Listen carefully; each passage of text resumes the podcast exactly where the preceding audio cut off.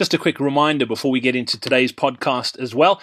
I'm giving away an entry into a half Ironman race anywhere in the world. I'll pay for you to enter. All you need to do to find out more is text the word Ironman to double four triple two, and I will send you all the details. That's if you are in the United States. The word Ironman to double four triple two, uh, and uh, yeah, I'll pop your text back with all the details. Or if you'd like to head over to our website, it's thekonaedge.com forward slash win. And uh, yeah, giving something back. If uh, you become a patron of the show, you get into the draw to win that entry. Entries close on the 30th of June 2017, and we're going to be giving away an entry every single month until the end of this year. So uh, for every dollar you pledge, uh, you get one entry into the draw. SMS, text the word to double four triple two, or head over to thekonaedge.com forward slash win.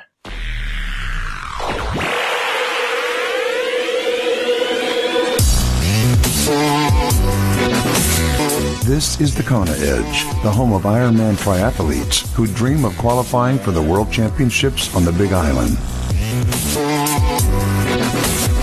Welcome on to this edition of the Kona Edge. I'm Brad Brown. Thank you for joining us today. And uh, we have another South African guest on, another one of my country people.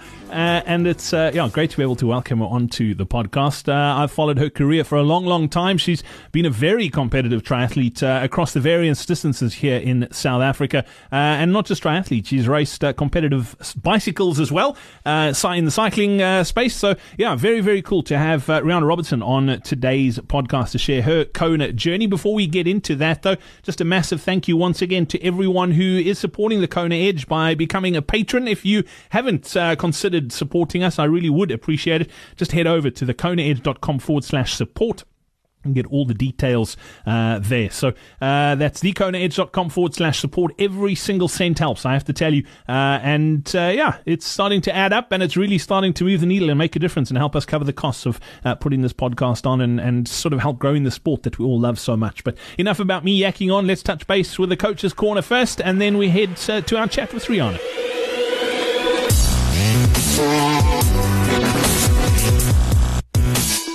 It's time for today's Coach's Corner.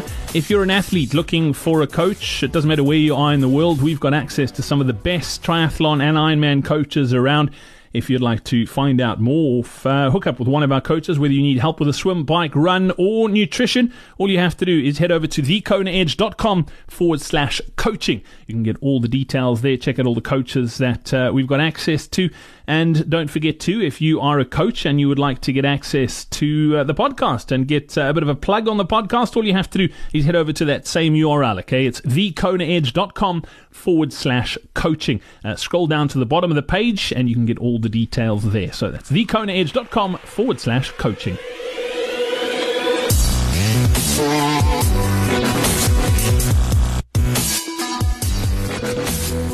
Head to uh, just north of Johannesburg in South Africa to uh, a city called Pretoria to touch base with our next guest. And it's uh, great to have another South African uh, on the podcast once again. We don't chat to too many of them, but uh, a great pleasure to welcome uh, our next guest onto the show, Riana Robertson. Riana, welcome onto the Kona Edge. Thanks for joining me today. Oh, thank you, Brad. It's it's been a little bit of a wish I can get onto your show one day. So this is almost like a little bit of a dream come true. Um, so thank you very much for having me. Oh, you're too kind, Riana. You you are way too kind. You, I, I, think I dream of Kona more than you dream of getting onto the Kona Edge. I can tell you that much. But let's talk. let, us talk a little bit about uh, well, you. Oh, thanks. I suppose when you do the one, you want to do the other one. So it's like a progressive growing into something else. Sadly, I think there's more chance of people getting on the Kona Edge than me getting to Kona, if I have to be brutally honest. But that's a, that's a story for another day. Let, let's talk a little bit about uh, you and, and your sort of journey into the sport. Have you, growing up, were you always sporty? Has sport played a, a massive part in your life? It has. Um, I grew up in a little town called Bethlehem in the Eastern Free State. And I was always involved in cross country and netball. I actually played provincial netball at school and provincial cross country and athletics. And um, I was about 16 and I got exposed to my first Ironman event uh, where one of my dad friends participated in Vanderbijl Park. And I was just intrigued by this sport of swimming, biking, and running. Well, Riana, I'll get back to that in a second, but you are going to laugh. Uh, I, I, grew up. I grew up in the Free State as well. Funnily enough, uh, in in, really? a, in a little town called Virginia.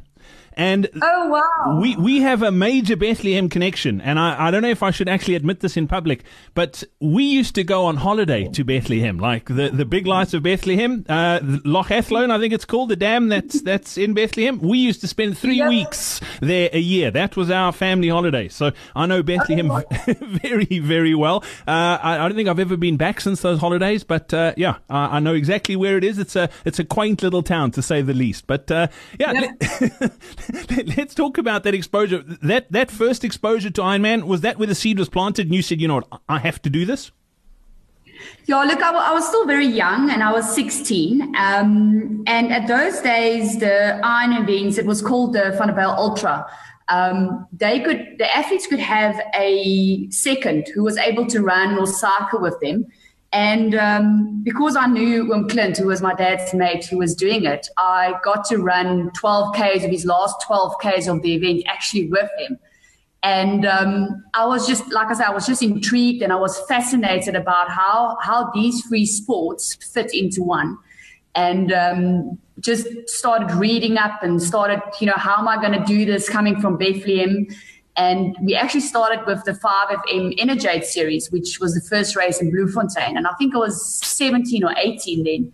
And um, just went from the one little event to the other little event. And I remember still, I think my dad's got it on VCR tape somewhere where I'm backstroking into the reeds, into the bushes, and all sorts of crazy triathlon stories that people don't believe if I tell them about them now. But um, I, think I've, I've just always been intrigued by it. And it's a very passionate sport. And I think that's what hooked me. Were you were you good straight up? I mean, you talk about swimming into the reeds. it, it, sounds. I want to see that video. First of all, we need to get that on YouTube. But uh, were you were you pretty good from the start? Um, I was I was a very good runner back at school, actually, which you wouldn't say now. Um, I've, I've lost a little bit of my running abilities, and the cycling has always come very naturally growing up in Bethlehem, um, unfortunately, swimming is not a big sport or school sport there. And you referred to Loch Athlone earlier, which we actually used to go. My, my mom used to took me to two dams because um, there was a little 30 meter indoor pool in Bethlehem. And then I used to swim in the open water dams. Um, Sport was the one and the other one was Loch Athlone. And my mom used to drive a little Uno back then, and she actually used to drive next to the dams as I was swimming in the dams. So swimming has always been quite challenging for me because I didn't have that as growing up. Um, but it actually turned out quite well. I, I, tend to be a good swimmer now in South African triathlon ranks. Um, but I didn't have that as growing up, and I think my swimming really came came along when I went to the High Performance Centre at the University of Pretoria, and I got to spend some time with some good coaches there. Um, who really helped me.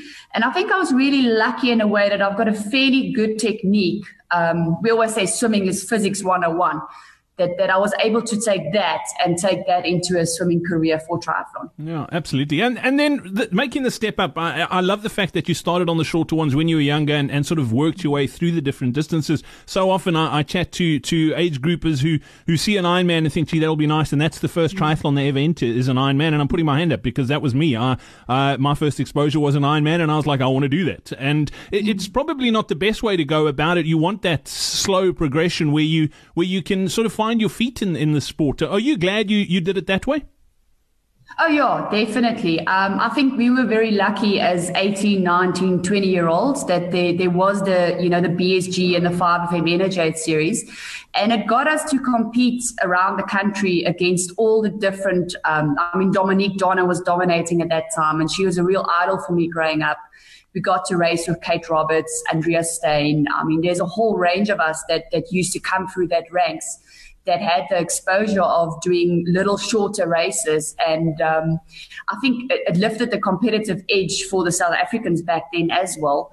Um, but definitely, I think I wish we can get that series back. Um, it was just it was so brilliant to be able you know we, we really town hop from every week from the one town to the next town and just meet up with and it's a little bit like a triathlon family that formed from that era yeah, I mean the South African triathlon fraternity is a, a very tight knit fraternity. It's not it's not massive, uh, and everyone does does know each other, which is which is pretty cool. And you mentioned those short sort of series, and it's the countries around the world that have those sort of short sprint series that that, that produce great triathletes time after time. And, and and my concern, and I'm sure you you will echo this, particularly here in South Africa, is we don't have one of those short distance series at the moment. The, the biggest races are the ultras. Uh, Ironman put on on three great events here in South Africa. They've got two seventy point threes in the full in Nelson Mandela Bay. There's a, a, couple of other series that, that are, are half Ironman distance. We don't really have uh, the shorter stuff for people to sort of get their feet wet, so to speak, and, and that's a massive concern. That, that's the thing, and, and since I've I've finished my my, my racing, if I can call it call it like that, because I'm only racing very um, casually and enjoying the sport and so forth. But I've been very involved with Triathlon South Africa and trying to get some juniors up, and I've been assisting the juniors on some junior tours overseas, and um, working with Kate Roberts and Neil McPherson and the whole bunch of TSA. So we're really trying to get the juniors up on a train a racing platform, and um, you know, the biggest, we started introducing a, a junior tour. Um, so I was lucky enough to take the juniors to Hungary and to the Netherlands last year. And they're planning to take a group again this year. Um, so it's very good for them to get that type of exposure and take them overseas so they can get used to the type of racing, which is very different to the South African racing style.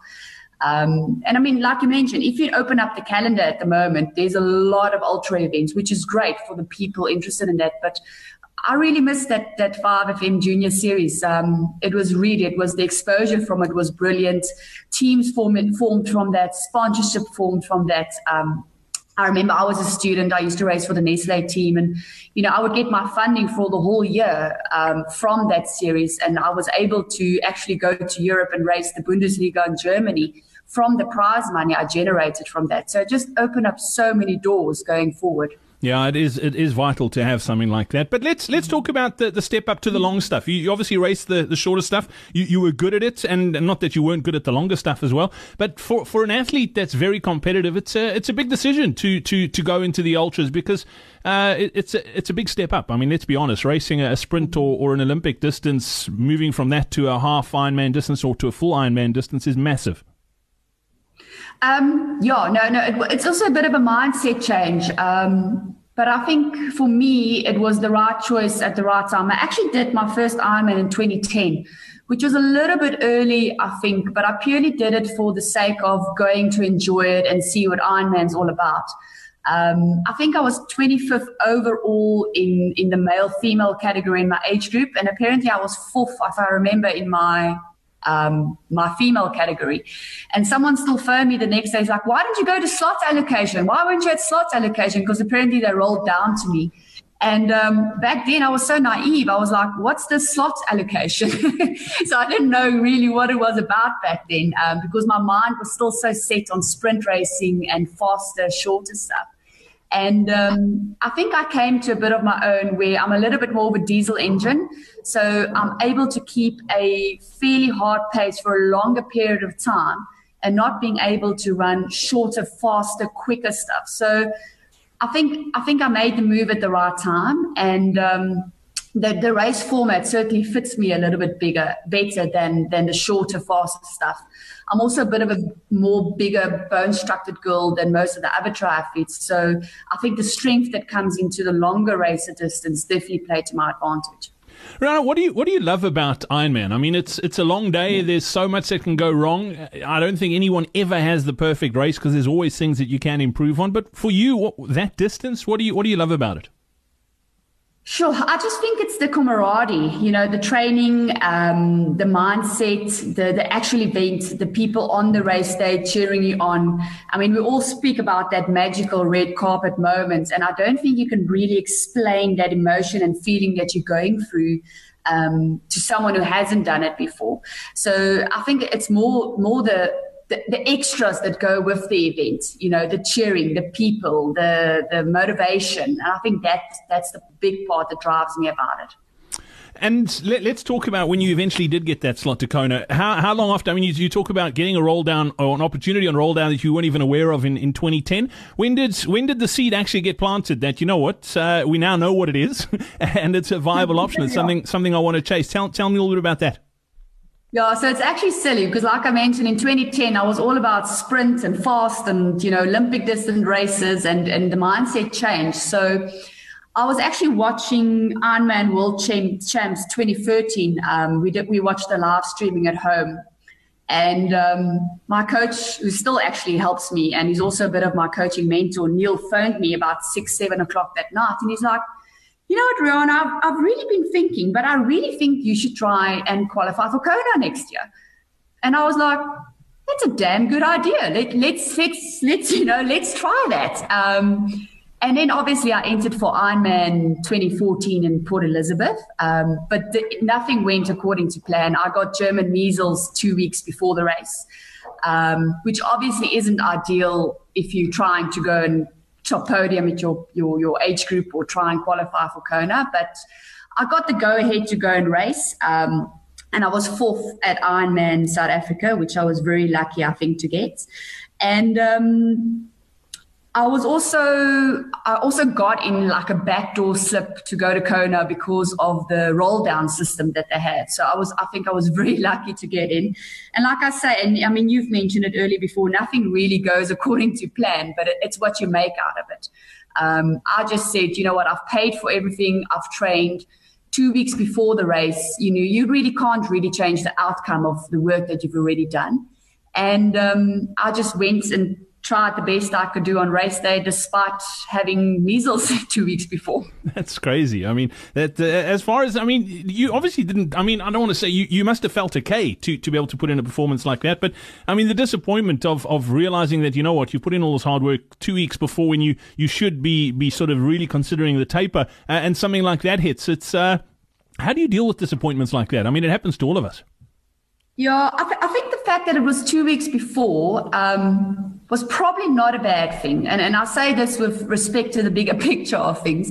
Um, you know, you're going into taper, you can't really train that hard. I knew, I mean, we, we were doing 20 to 25 hours of training leading up to Kona. Um, Neil was really pushing me, and I mean, we were really, really working hard. So I knew basically that, you know what, it's all going to come down on how I feel on the day. And we've done the work. Um, it's more a case of now just you know making peace with with what's happened. There's nothing you can change about it, and just going on the day and giving the best you got. Um, ironically enough, on race day, I didn't feel quite great. I was I was like nostalgic, like the body didn't really want to respond. Um, but you know what? That's just I, suppose it's part of racing, and maybe because I've been racing for so many years, you just you know try and block it out and put it in the back of your head, and you deal with business as you should on race day. Riana, let's let's talk about Kona and, and that build up to Kona. obviously, you you've been racing for a while before then, and you and you had things pretty much dialed in. Did you change anything? Uh, I know, and we've spoken to a couple of South Africans and, and training after Ironman South Africa, which is uh, very late in our season because we're in the southern hemisphere. It's very early in the, the sort of northern hemisphere season. But race, but training and, and, and pretty much through winter to, to, to get to Kona, although it starts warming up uh, a bit before before Kona. Was, was that a major challenge for you? Um, it was, Brad. And, you know, we up north, we're a little bit soft when it comes to cold weather, even though I did grow up in Bethlehem. Um, so I tried to approach the race and make my environment very similar to what race day would be, and that that certainly paid off. So I would get home on a on a afternoon, three o'clock, and then I'd have a three hour bike set waiting for me. And to go out there on the road where it's going to get dark, it's going to get cold, was just not an option.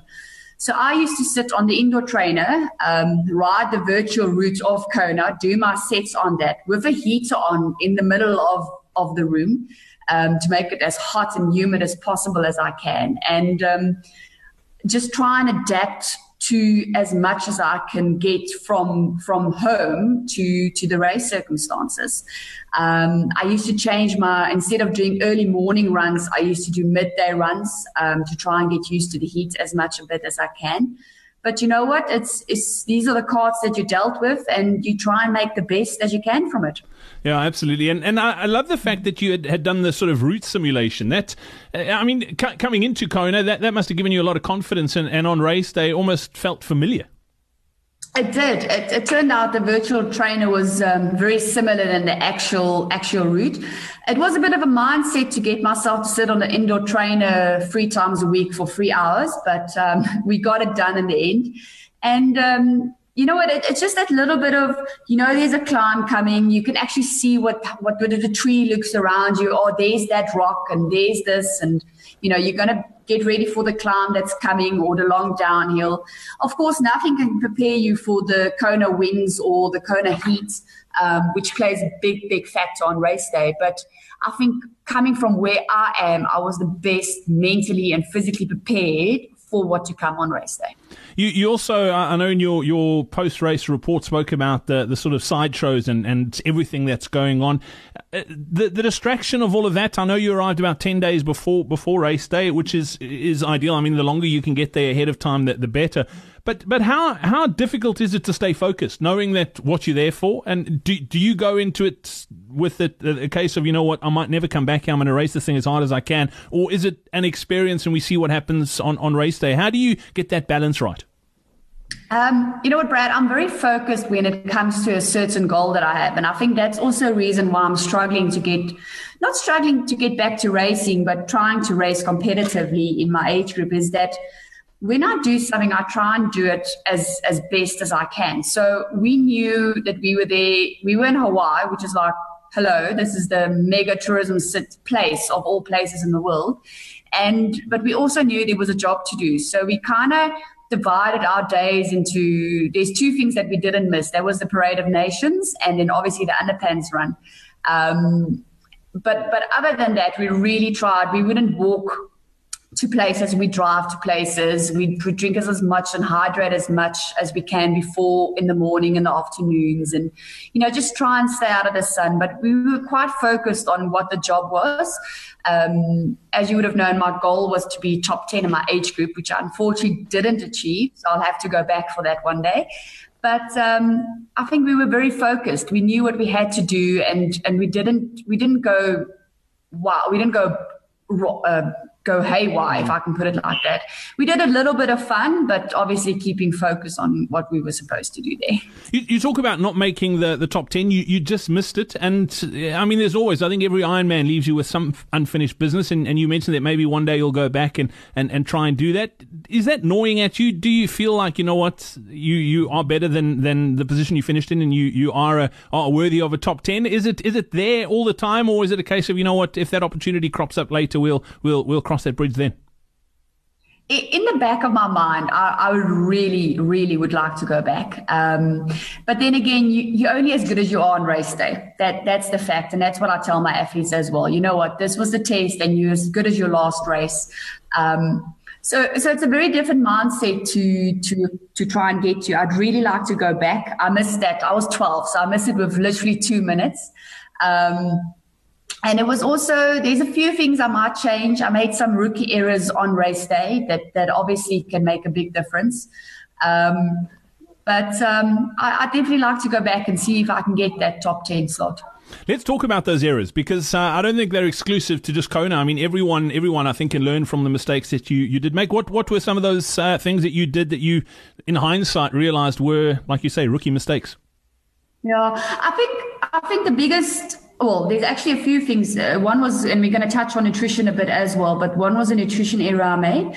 But in the beginning of the race, um, because it's not like Ironman South Africa where you start on on the, the side. You actually spread the water for a few minutes before the actual race starts. And I got to the water a little bit late, um, forgetting that everyone else is as eager as I am to get this race going and to try to do the best that they can do on race day. After all, it is World Champs. Um, and by the time I got to the water, I was already in the fourth female row. Um, and it just ended up not having any clear water for the whole race because I was fighting to get space. I actually got kicked in the ribs. My ribs were bruised the day afterwards. Um, all the other girls and females were fighting for their position. So that that's obviously, you know, I'm a fairly good swimmer. I was hoping for a 58 minute swim on race day, which ended up being an hour, four minutes, which is still not bad, but you know, those are small things that I'd like to correct one day. And um, by the time I got to the start, there were so many girls already in front of me that there just wasn't space to go. Um, and then trying to make up and trying to get to the front, I went out the first kilometer at a minute 18 pace, which is which is quite fast for me.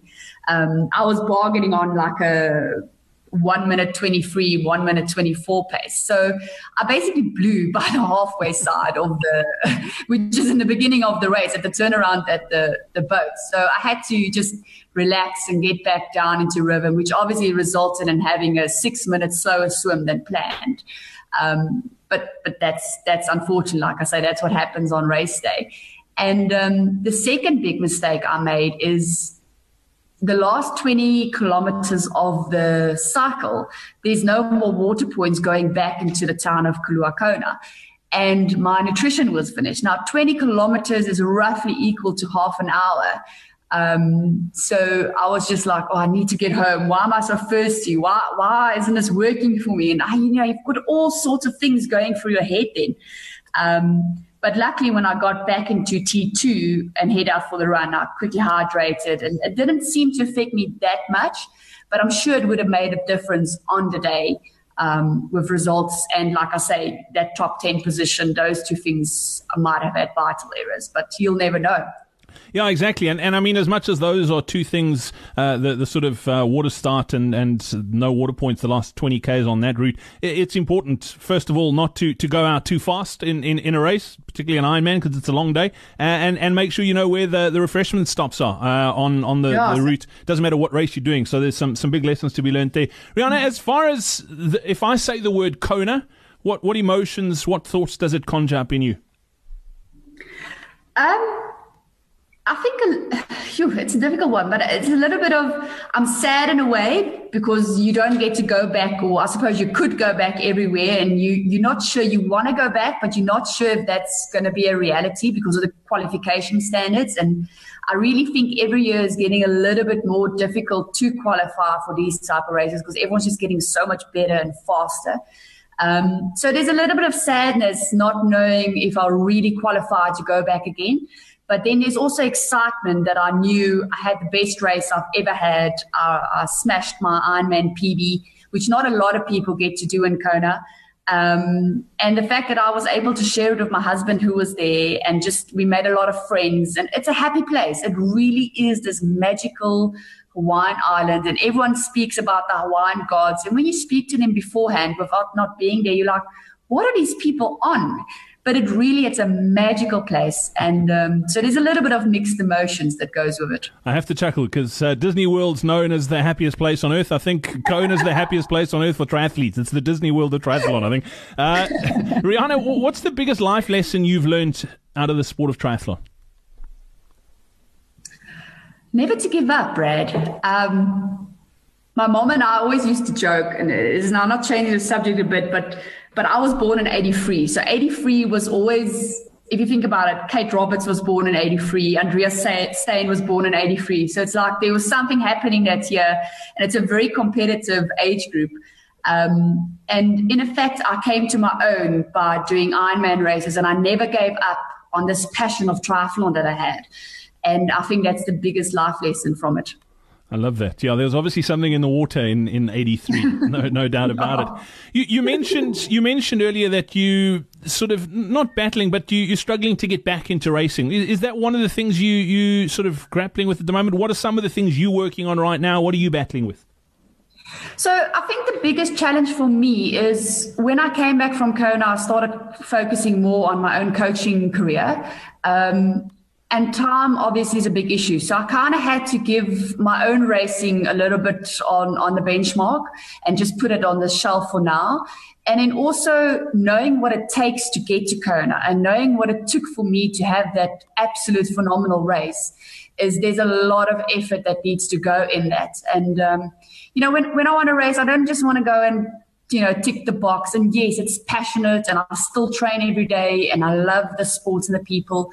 But I don't want just going to have bucket list events. You know, I really want to go be the best that I can be um, on race day. And I think that's the biggest challenge I'm, I need to work with in my head is not having the, the efficient time um, as much to put in what I used to put in and trying to make the best of that. So, yeah.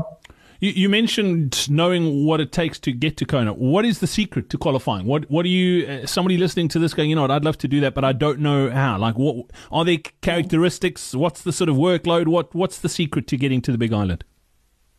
I think the biggest is do your research. Um, so I get athletes coming to me and saying, oh, they want to qualify for Kona. And then we look at where they're and what they need to do, and what the people around them are doing. What sort of watts do you need to put out? What type of swimming times do you need to be swimming? Um, I think that's the biggest thing. Know, know, do your research. Know what you're in for um, before you almost decide to go for it. Um, the biggest training factor is consistency. It, it, comes down that every day you need to go do your little bit of work. Obviously, you've got rest days and recovery, and a lot of people forget about that most important vital part that actually makes part of your training program. You know, when you're training 20, 25 hours a week, um, recovery is absolutely important. But the biggest thing is do your research and be consistent in what you do. And with that, you're almost halfway there. Fantastic. What's what's next on the cards for you? I mean, are you, you, you mentioned you're still racing, but you're not like going full tilt. What's what's the sort of plan for, for you from a, a, a racing perspective? What do you still want to achieve in the sports, that sort of thing? Well, obviously, like I mentioned, I'd like to go back to Kona. Um, I've actually entered for 70.3 Durban, which is in a few weeks' time. Um, I only entered last week Sunday, so it's like six weeks out of the race. but I have been training for it. Um, I tore my calf muscle in March, so that kind of put me back to square one. And then I wasn't sure how training was going to go leading up to it. Like I mentioned, I'm still competitive at heart. Um, so I didn't want to enter for something if I wasn't completely sure I was going to do it. And then I'd like to see if I can get a slot for 70.3 PE, which is World Champs in 2018. Um, so Durban will be the first step to that, and that's obviously short term goals. But um, I think long term will will be to go back to Kona. Ironically enough, my husband and I we were watching. We watch a lot of YouTube videos, and we were watching 1982 when I think the first Hawaiian Ironman Kona was held, and um, I said to him, no, you know what? I really want to go back to that place. so that's obviously still a long term goal. I love that. I was reading an article, funnily enough, this morning uh, about suffering uh, and the ability to suffer. And, and uh, that's what separates sort of good athletes from the great athletes. Your your sort of ability to suffer, how, how high would you would you rate it? Or do you reckon you're one of those that just mentally extremely tough? Do you think that's one of your strengths? I'm a sucker for punishment.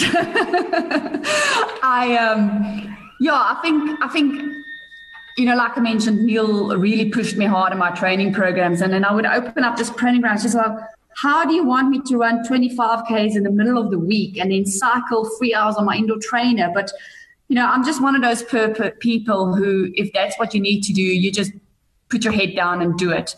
Um, I don't know if you've ever read um, Chris McCormack's book. He talks about embracing the suck. And that's exactly what it is. Just, you know, deal with it, get over it, recover, and move on. Yeah, I, I put on your big girl pants and off you go. That's uh, that's one of my favorite sayings. And uh, off, yeah, it's it's one of those things you just got to you got to live with it. Uh, get comfortable with being uncomfortable, I guess. Right, work wise and family life and, and getting that juggle right. That's something a lot of age groupers really struggle with. You mentioned the, the sort of workload, twenty odd hours, twenty plus hours. How do you deal with it? Tell tell me about your work situation. You you obviously married. Uh, how do you how do you get that balance and juggle right? I think for me, I had a great support structure when I was trying to qualify and training for Kona, I basically work a full day job at a high school from seven to three o'clock in the day. Um, so I have a lot of um, compassion for people who work and have doesn't have time. And with that, I've got my coaching company, and then trying to train and tr- well try try to train back then. Um, I had a lot of support. Like my husband would get up in the mornings with me. He'd do the indoor cycle. He'd do the runs with me. Um, he doesn't do swimming, so unfortunately, I was on my own on that one. I'm trying very hard for him to do his first triathlon. Um, so if he hears this, this might motivate him. Um, but but I had a great support structure, and um, I think that that was also the big key to what I got to do. And um, Anna Watkinson actually sent me a message, I think two years ago, and she said, what, what did I do for Kona? How did I ace, you know, that type of perfect race? And I said, you know what? I, I stuck to my program and I played Tetris with my time. And um, it's hard because you don't want to neglect your family. They obviously come first. You don't want to neglect your work because that pays the bills. Um, and you can't neglect your training because that's the own goal. And I said, I remember saying to her, you know what? A, a day was like playing Tetris. Um, just trying to fit in all these different um, things that needed to be done. Yeah, I think that's a, great way to to describe it actually, because uh, and it's one thing that a lot of age groupers do struggle with. And uh, again, it's uh, I think there's a few things that, that go into being able to to do this and do it competitively, and, and, and that plays a big part. Is is getting that sometimes sometimes your life is going to be out of whack, but uh, yeah, you've got to figure out for, for you, and, and everyone's different. I think that's the key as well. Riana, it's been great catching up. Thank you for sharing your story with us. I look forward to chatting about the, the individual disciplines next time out, but we'll save that uh, for next week. Thanks for, for, for your time today. Thanks, Brad. Thank you so much for joining us on this edition of the Kona Edge, and thanks to Riana as well for sharing her journey. And it's uh, in the sand now. The line is drawn uh, going back to Kona some stage. Uh, it's on the it's on the net now, Riana. You have to. Uh, you've mentioned it. You've planted the seed. Now we just need to know when it's happening. But uh, yeah, thank you so much for listening. If you haven't left us an iTunes review yet, don't forget we are giving away an entry uh, into an Ironman race once again. If you'd like to qualify, leave us a review on iTunes. It helps us get in front of more people and spread the message of what we're trying to to do here at TKE. And all you have to do is head over to thekonaedge.com forward slash win uh, and leave uh, your details there. And you are in the draw. It's as simple as that. Until tomorrow, from myself, Brad Brown, cheers. We hope you enjoyed this episode of The Kona Edge. Don't forget to connect with us on social media. Simply search for The Kona Edge.